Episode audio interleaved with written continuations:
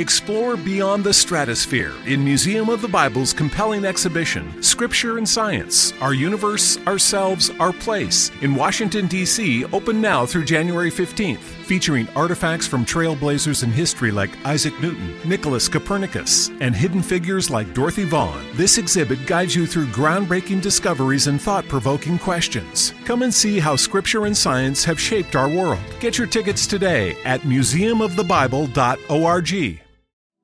Bene, faccio il secondo video di questa miniserie di due video sul, sul, delirio, sul disturbo delirante, appunto entrando più nel vivo della psicopatologia, parlandovi in questo video del delirio come malattia, quando cioè si configura come una vera e propria malattia mentale. Il disturbo delirante è una malattia mentale che, secondo la tradizione psichiatrica classica, deriva dal ben più conosciuto concetto di paranoia, ovvero quello sviluppo lento, cronico ed insidioso di un sistema delirante permanente mente potremmo dire che deriva esclusivamente da cause interne, intrapsichiche come si dice, e che inoltre preserva sia la lucidità del pensiero che l'organizzazione del comportamento. Insomma, quello che si definisce volgarmente follia lucida. Come potete vedere, questa definizione che vi ho abbozzato di paranoia, che peraltro è quella di Emil Krepelin, si differenzia per molti versi da quella di altri autori, come ad esempio quella di Sigmund Freud che vi ho presentato in altri video, ma è in realtà assimilabile alla definizione di delirio per persecutorio strutturato come descritto nel mio precedente video sul delirio in generale. In realtà il disturbo delirante, come vi ho detto sempre nel video precedente, è la vera manifestazione clinica del delirio lucido ed organizzato, molto più che la schizofrenia o altre malattie mentali. In generale possiamo vedere che il disturbo delirante è un disturbo mentale ancora ben presente nel DSM-5, ma in effetti non molto conosciuto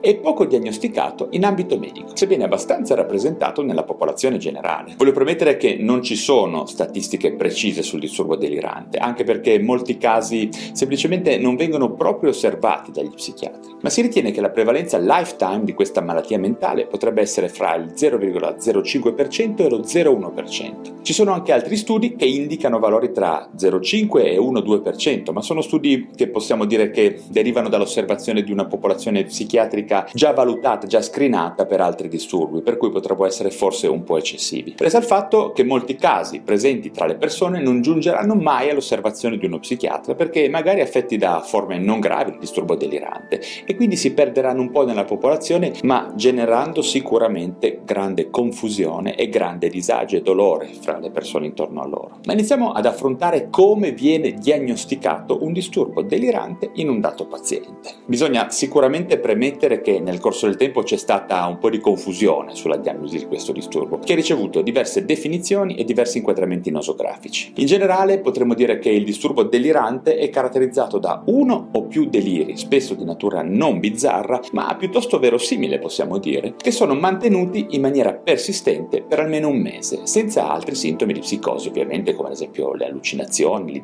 la disorganizzazione del pensiero o del comportamento. In pratica non deve essere soddisfatto, per dire in poche parole, il criterio A per la schizofrenia. Bisogna anche ricordare che in realtà nel DSM-5 c'è scritto che i deliri potrebbero potrebbero essere anche bizzarri, sebbene siano più rari, anche perché, ripeto, la maggior parte delle volte troviamo deliri molto lucidi, molto strutturati e spesso molto verosimili, difficili da sbrogliare. Quindi, per riassumere, nel disturbo delirante ci troviamo davanti a un paziente che mostra dei deliri, spesso appunto, come dicevo, verosimili, non sempre facili da inquadrare come deliri, appunto, magari in una persona che lavora, che ha una famiglia o una vita in apparenza normale. Spesso abbiamo convinzioni di tipo religioso, politico, di UFO, di natura sessuale, mitologia, leggende o altro ancora. Insomma, si tratta sempre di casi molto complessi e delicati da valutare e anche da aiutare, chiaramente. E ripeto, il delirio non sempre è facile che venga riconosciuto come tale, proprio per la sua verosimiglianza, per il fatto che la narrazione in questi pazienti spesso è mantenuta, così come il loro funzionamento. Ma quali sono le origini del disturbo delirante? In realtà le cause reali non sono ancora certe, ma ci sono linee di ricerca che hanno cercato di approfondire la sua origine attraverso lo studio di diverse variabili. In primo luogo, fattori di rischio. Il disturbo delirante è spesso presente in individui con problemi sensoriali,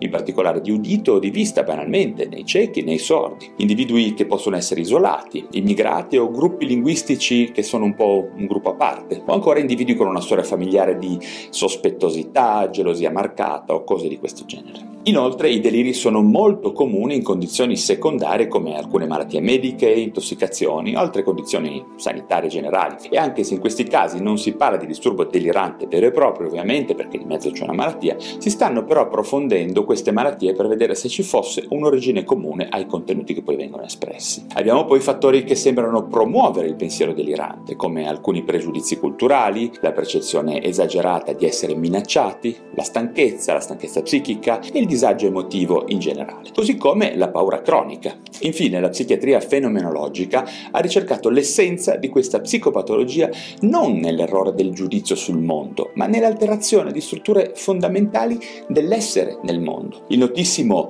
Blankenburg nel 1971 ha fatto delle osservazioni molto acute a riguardo della cosiddetta perdita dell'evidenza naturale, intesa come la nostra personale familiarità con il nostro corpo e con il mondo intorno a noi, che costituisce il prerequisito per un adeguato giudizio di realtà ovviamente. Ci sono poi alcune evidenze di danni biologici e funzionali come possibile causa del disturbo delirante, ma ve ne parlo meglio sull'articolo che troverete sul mio blog che vi lascio comunque segnato in descrizione se volete approfondire. Per quello che riguarda il trattamento del disturbo delirante cronico, vediamo che purtroppo non ci sono farmaci particolarmente efficaci per questa malattia mentale. Più indicati sembrano essere altri tipi di interventi terapeutici come interventi psicosociali, psicoterapia cognitivo-comportamentale come sempre e la psicoterapia di supporto. È importante anche sottolineare che quando il fenomeno delirante si cronicizza, cosa che capita molto spesso, purtroppo i vari interventi terapeutici sono spesso inutili. Spesso questi pazienti vengono trattati poi con vari dosaggi di neurolettici tipici ed atipici, anche se la loro efficacia è messa parecchio in discussione da molti studi, per cui ci va un po' di attenzione per non fare più danni che benefici poi alla fine. Ok, come potete a questo punto capire,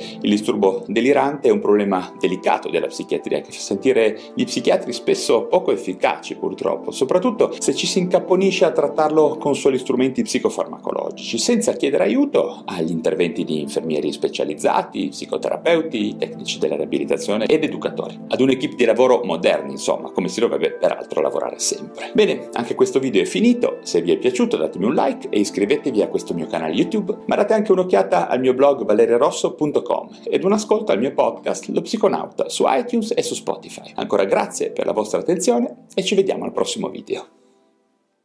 Judy was boring. Hello. Then Judy discovered ChumbaCasino.com. It's my little escape. Now Judy's the life of the party. Oh, baby, Mama's bringing home the bacon. Whoa, take it easy, Judy. The Chumba life is for everybody. So go to ChumbaCasino.com and play over 100 casino style games. Join today and play for free for your chance to redeem some serious prizes. chumba ChumbaCasino.com. No purchase necessary. Void where prohibited by law. 18 plus terms and conditions apply. See website for details.